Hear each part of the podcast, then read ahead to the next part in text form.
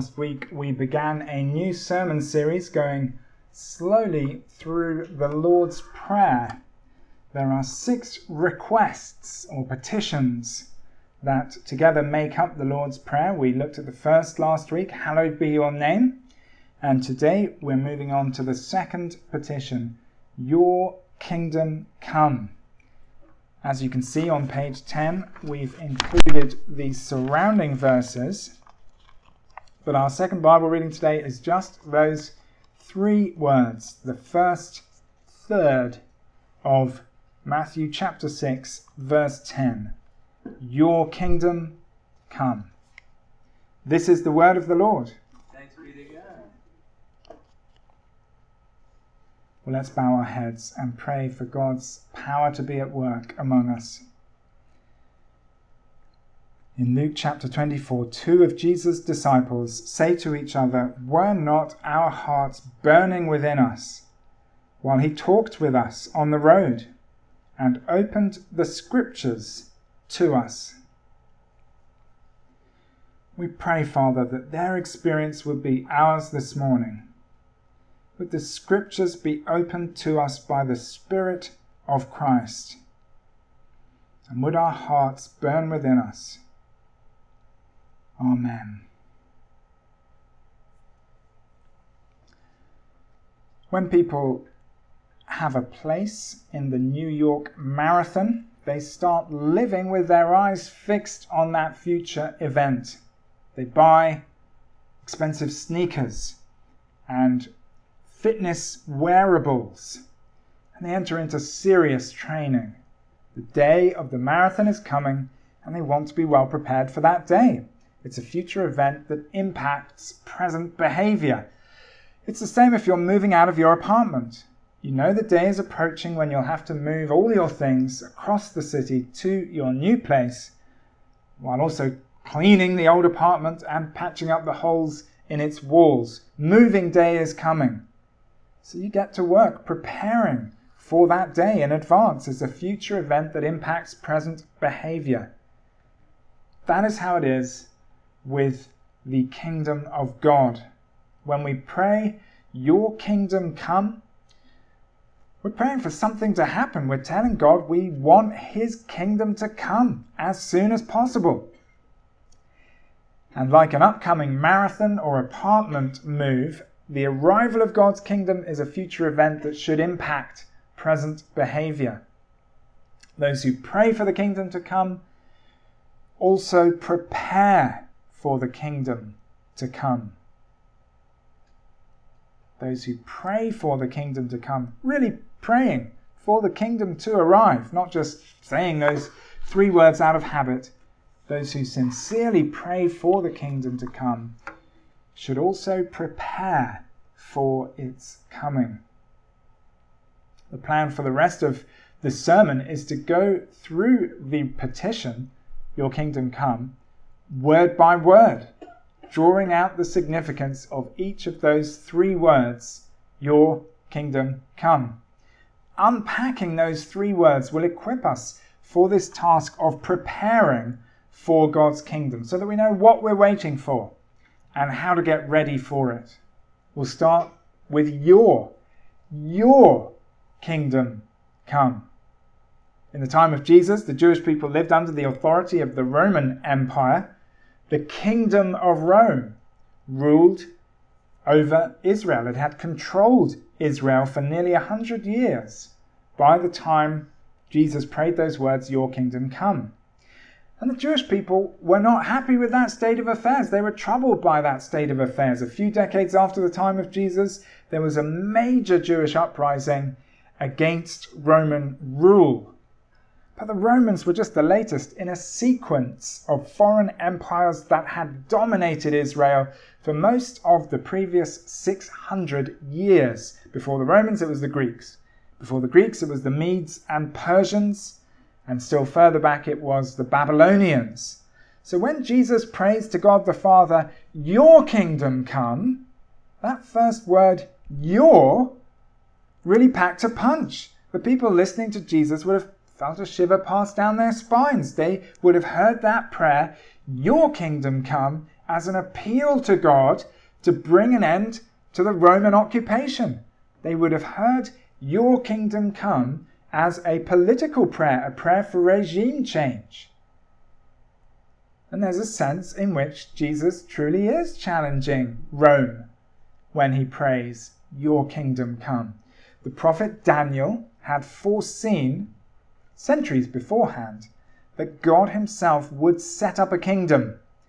Daniel predicted that four superpowers would dominate that region of the world, beginning with Babylon and ending with an unnamed fourth superpower that turned out to be Rome.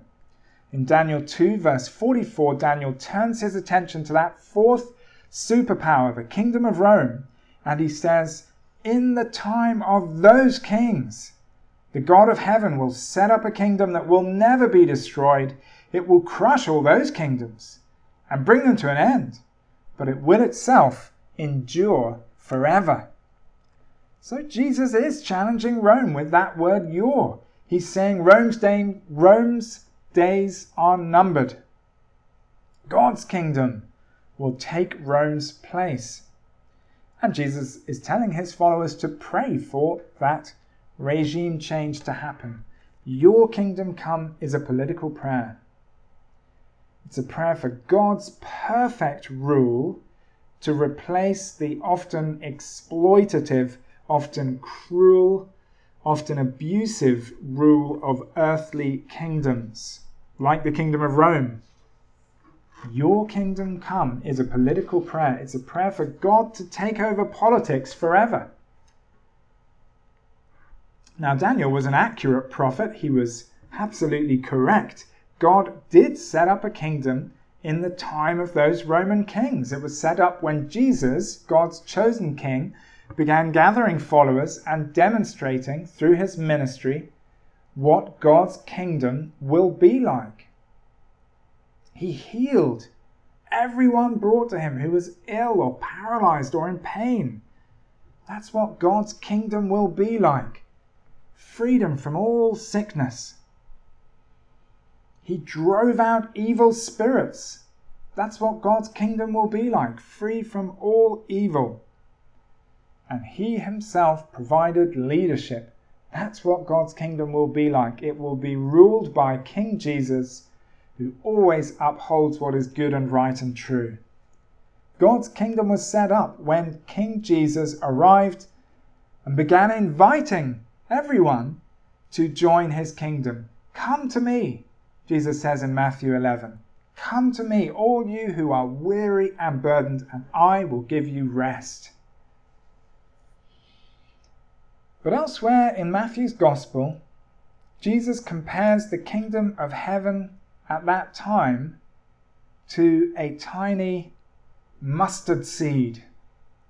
A mustard seed has a lot of growing to do before it ultimately becomes, in Jesus' words, the largest tree in the garden, larger than all the garden plants, he says. While that growing is happening, Jesus' followers need to pray, Your kingdom come, because God's kingdom hasn't yet come in its fullness. The mustard plant is not yet fully grown. Regime change is underway, but it's not yet complete. That's the situation we are in now, here in New York City in 2021. The kingdom of God is underway, but it hasn't come in all its fullness. Part of preparing for the coming of God's kingdom is to think rightly about the existing power structures of this world.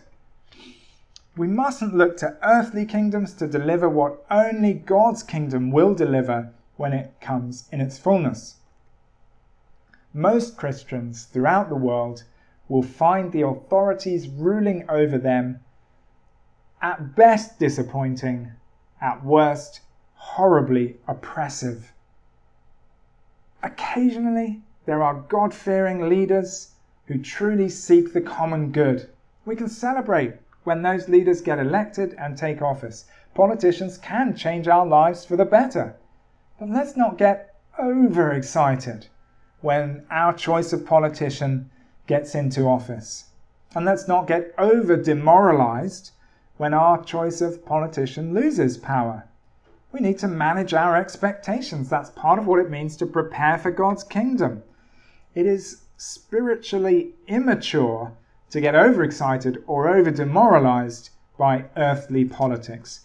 No earthly regime can deliver what God's kingdom will deliver when it comes in its fullness. That's why we pray, Your kingdom come. Let's move on now to the second word in Jesus' three word prayer and the second part of the sermon kingdom. That's our second heading kingdom. We're in Matthew's gospel. And Jesus has a lot to say in Matthew's gospel about the kingdom of God. There are three features of the kingdom that we particularly need to grasp. The first feature is the kingdom's entry requirement. Unlike any earthly kingdom, the kingdom of God has a spiritual entry requirement. If I apply at some point to be a US citizen, I'll have to take a citizenship test. But that test won't examine my heart. There'll be questions about US history, and the US Constitution, there won't be questions about my spiritual life. But it's different with the kingdom of God. In the next chapter of Matthew's Gospel, Jesus says, Not everyone who says to me, Lord, Lord, will enter the kingdom of heaven, but the one who does the will of my Father who is in heaven will enter. That means the people who enter God's kingdom are those who do his will. We need to be clear. The Bible says we are not saved by obedience. We're saved by Jesus as we trust in his life, death, and resurrection. But we are saved for obedience, for doing the will of the Father who is in heaven. And so you can't enter into God's kingdom while holding on to a sinful way of life. We all sin. All of God's saved people keep falling short. That's why we have a time of confession every week in our service. But the people in God's kingdom fight against sin with His powerful help. That's the mindset we adopt when we enter God's kingdom. And thanks be to God, we do know what it is to overcome rebellious desires and do the will of our Father who is in heaven. Later in Matthew's Gospel, Jesus returns to the spiritual entry requirement of the kingdom of heaven. In Matthew 18, Jesus says, Unless you turn around and become like young children, you will never enter the kingdom of heaven. Putting God in charge of your life calls for childlikeness. The people who enter God's kingdom have a childlike dependence on God in case his disciples haven't got that memo, Jesus goes on to say, Let the little children come to me and do not hinder them, for the kingdom of heaven belongs to such as these. The kingdom of heaven belongs to such as these. It belongs to people who consider themselves children with a heavenly Father. Perhaps there's someone listening here at church today or listening to our live stream who is going through a teenage phase, spiritually speaking. You've been behaving rebelliously towards your Heavenly Father. Not all teenagers are rebellious, but sometimes they are. If you've been one of those rebellious teenagers, spiritually speaking, turn around and become like a child in God's presence. Seek His help in doing His will. That's part of preparing for the kingdom to come. God's kingdom has a spiritual entry requirement. The second feature of the kingdom of God that we need to grasp is its territorial footprint. Earthly nations have a place on the map that they call home. It might be enormous, like America or Brazil, or small but perfectly formed, like Britain. But there's nowhere on the map that you can point to and say, that's the kingdom of heaven. There it is. That's where God's people live. It has no territorial footprint. Instead, the citizens of God's kingdom live scattered among the earthly kingdoms. We have a, a globe in our apartment, and I could point at any nation on that globe and say, There are Christians in that nation. I think I could do that confidently. There are Christians in that nation, that nation, that nation, that nation, that nation. What I can't do is find a patch on our globe and say, Look, there's kingdom land. There's the kingdom of God. Can't do it. It doesn't have that kind of territorial footprint in Jesus' parable of the weeds, which he tells in Matthew 13, the sons of the kingdom, meaning kingdom people, are pictured as wheat in a field, and people who don't belong to God's kingdom are pictured as weeds. That's obviously not flattering if you are listening as someone who isn't a Christian. The Bible is clear that God's desire is for all people to be saved. His desire is for weeds to become wheat from the Bible's point of view, those outside God's kingdom are lost, but they're not lost causes. God invites all people to enter his kingdom. It's only when someone dies that they're no longer invited to enter the kingdom of heaven. Back to the parable of the weeds. The point of the parable is that both kinds of plant, the wheat and the weeds, grow alongside each other until the harvest comes. And that gives us a picture of how the kingdom of heaven exists in this world. People who belong to the kingdom live alongside people who don't, like the wheat and the weeds in the parable. There's an intermingling. One way to illustrate this intermingling is to turn to the world of Harry Potter where people with magical powers live among ordinary people who are known as muggles. The Harry Potter books don't have maps of an imaginary world printed on the inside cover like other fantasy books because the Harry Potter books are set in this world.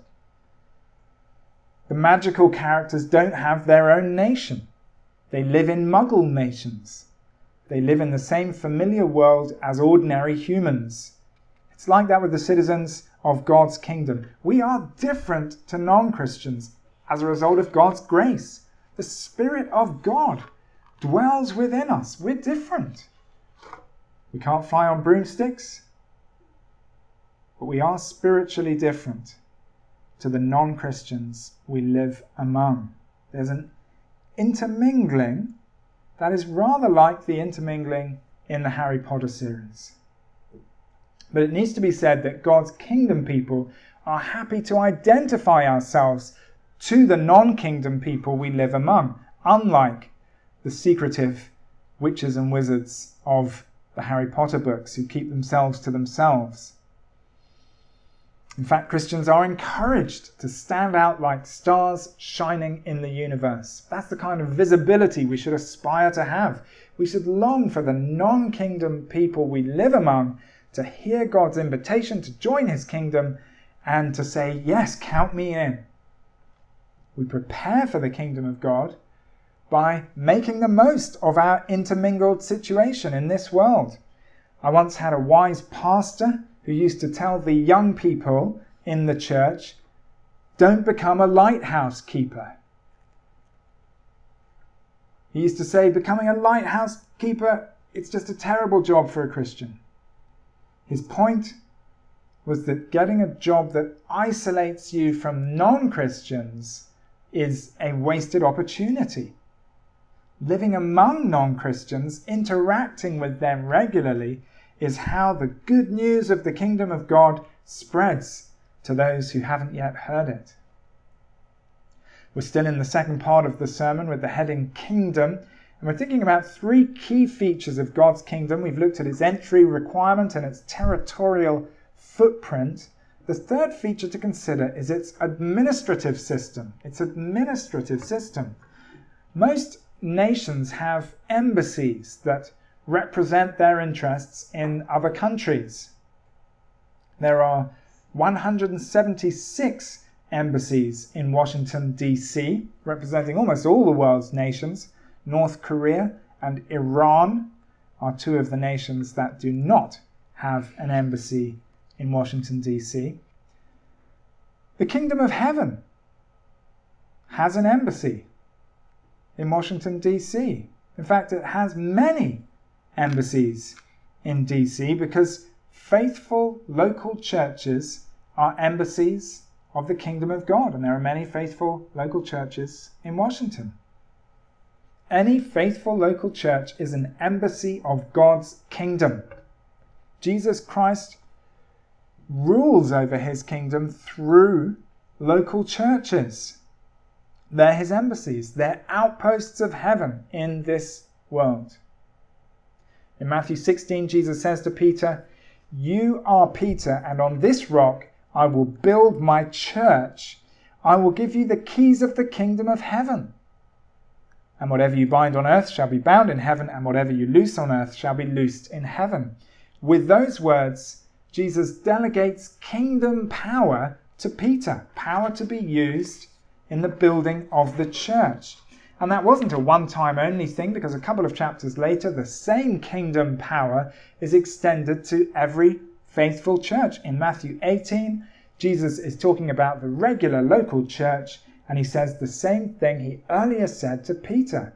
He says, Whatever you bind on earth shall be bound in heaven, and whatever you loose on earth shall be loosed in heaven. The only difference between that quote and the earlier one is that the yous are yols.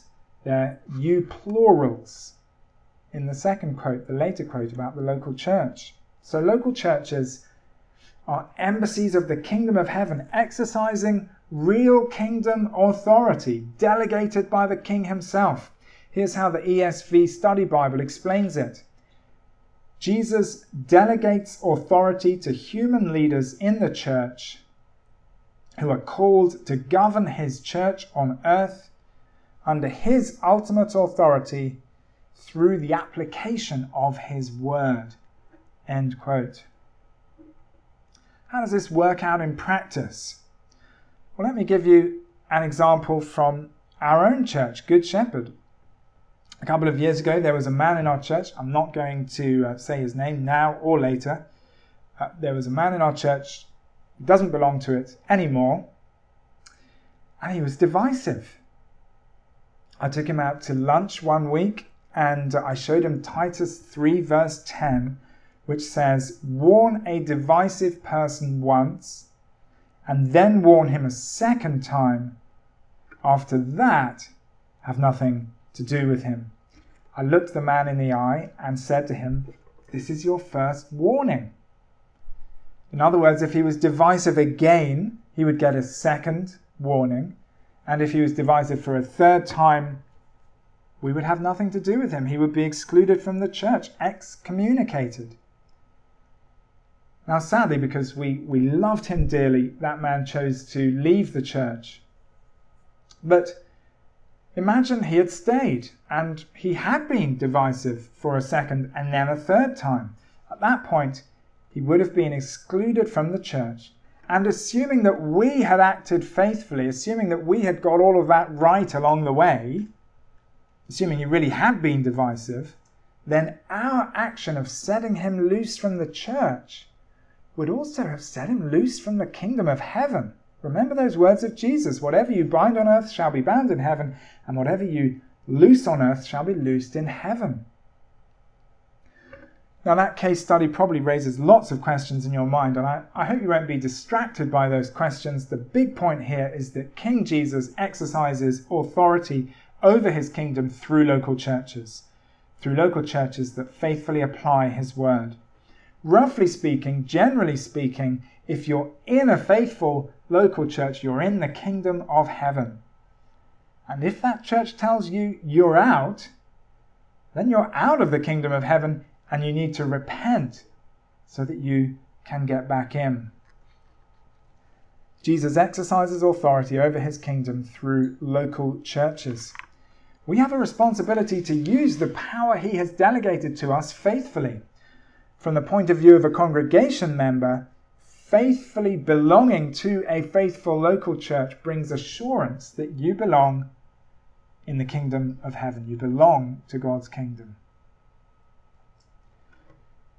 I said at the start of the sermon that those who pray for the kingdom to come should prepare for the kingdom to come and eager involvement in the local church is part of the preparation. We've just been thinking about the assurance that comes from involvement in the local church. That's one kind of preparation. But involvement in the local church also helps to extend the frontiers of God's kingdom because a faithful local church will regularly proclaim the gospel. The gospel is an invitation to those outside the kingdom to come in. And that is vitally important preparation work for the time when the kingdom comes in its fullness. There's another way in which local church involvement is preparation for the coming kingdom. When the kingdom comes in its fullness, all these scattered faithful churches will be gathered together as one. Getting involved with a healthy local church will give you a foretaste of eternity. Not just through the weekly Sunday service, but also through the shared experience of community with other believers as we share one another's lives through the weeks and months and years. That community experience, sometimes known as the fellowship of the saints, is good preparation for the coming kingdom, when the scattered embassies of God's kingdom will group together as one forever. So if you can, when we're having lunch after church, stay for that lunch. Give our community group a try. It's not meeting, not, it's not meeting this Wednesday, but it usually meets on Wednesday evenings. And it's a wonderful way to get to know your fellow church members, your fellow kingdom members. Coffees, lunches, social get togethers. There are many ways in which we can give ourselves to this community and prepare for the coming of the kingdom by gaining that foretaste of eternity through the fellowship of the saints. It's time for our third heading, the third word of Jesus' three word petition come. We'll spend uh, less time on this third word than the middle word. As we've been hearing throughout the sermon, God's kingdom hasn't yet come in its fullness. That won't happen until the King himself comes down from heaven again. God's King has already come down to earth once. After King Jesus' death and resurrection, he ascended into heaven where he waits while the message of his kingdom is proclaimed throughout the world and then he will come again. And when he returns, he will stay with his people forever. In Matthew 24, Jesus deals with the question of when he will return, when the kingdom of God will come in all its fullness. He says, No one knows about that day or hour, not even the angels in heaven, nor the Son, but only the Father. Therefore, keep watch, because you do not know on what day your Lord will come. Later he says, You must be ready, because the Son of Man will come at an hour when you do not expect him. You must be ready. Many people around the world pray, Your kingdom come, who are not ready for the kingdom to come. They're not ready for Jesus to return. They're not following him. They're not doing the will of Jesus' Father in heaven by the power of his Spirit. They're praying for the kingdom to come without being prepared for the kingdom to come.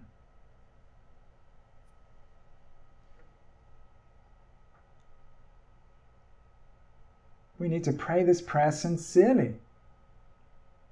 We need to be ready for God's kingdom to come at any time. When Jesus returns, he will lovingly gather his scattered people and rule over them forever in a world without any sickness or any evil. It will be a, an eternal day of overflowing joy for his people. But the day when Jesus returns is also the day when he will judge those outside his kingdom.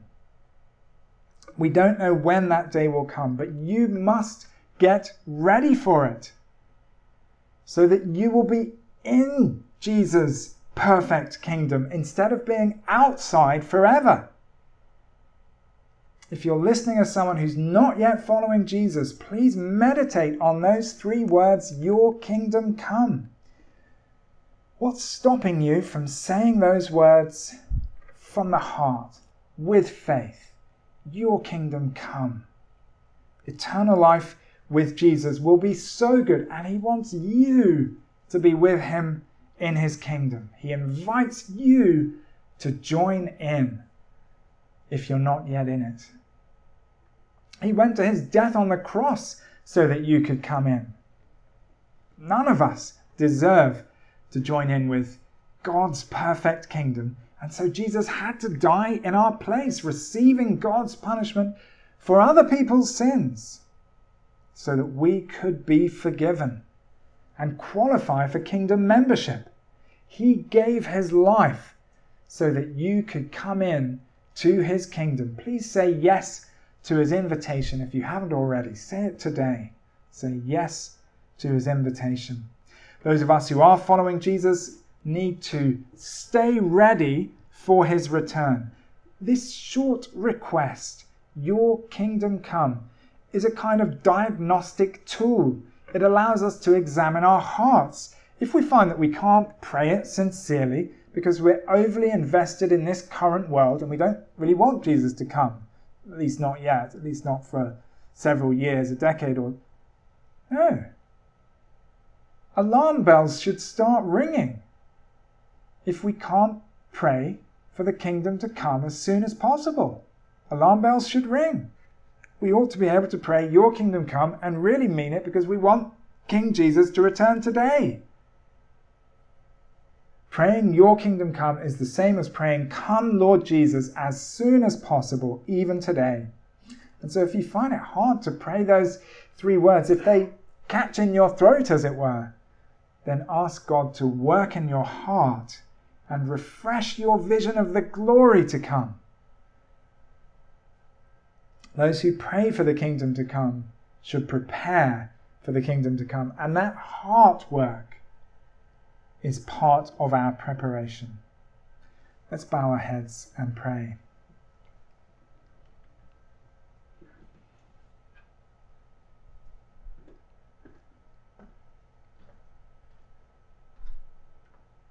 Father, we pray that you would refresh our vision of the coming kingdom. We thank you for the kingdom benefits that we currently enjoy in this world.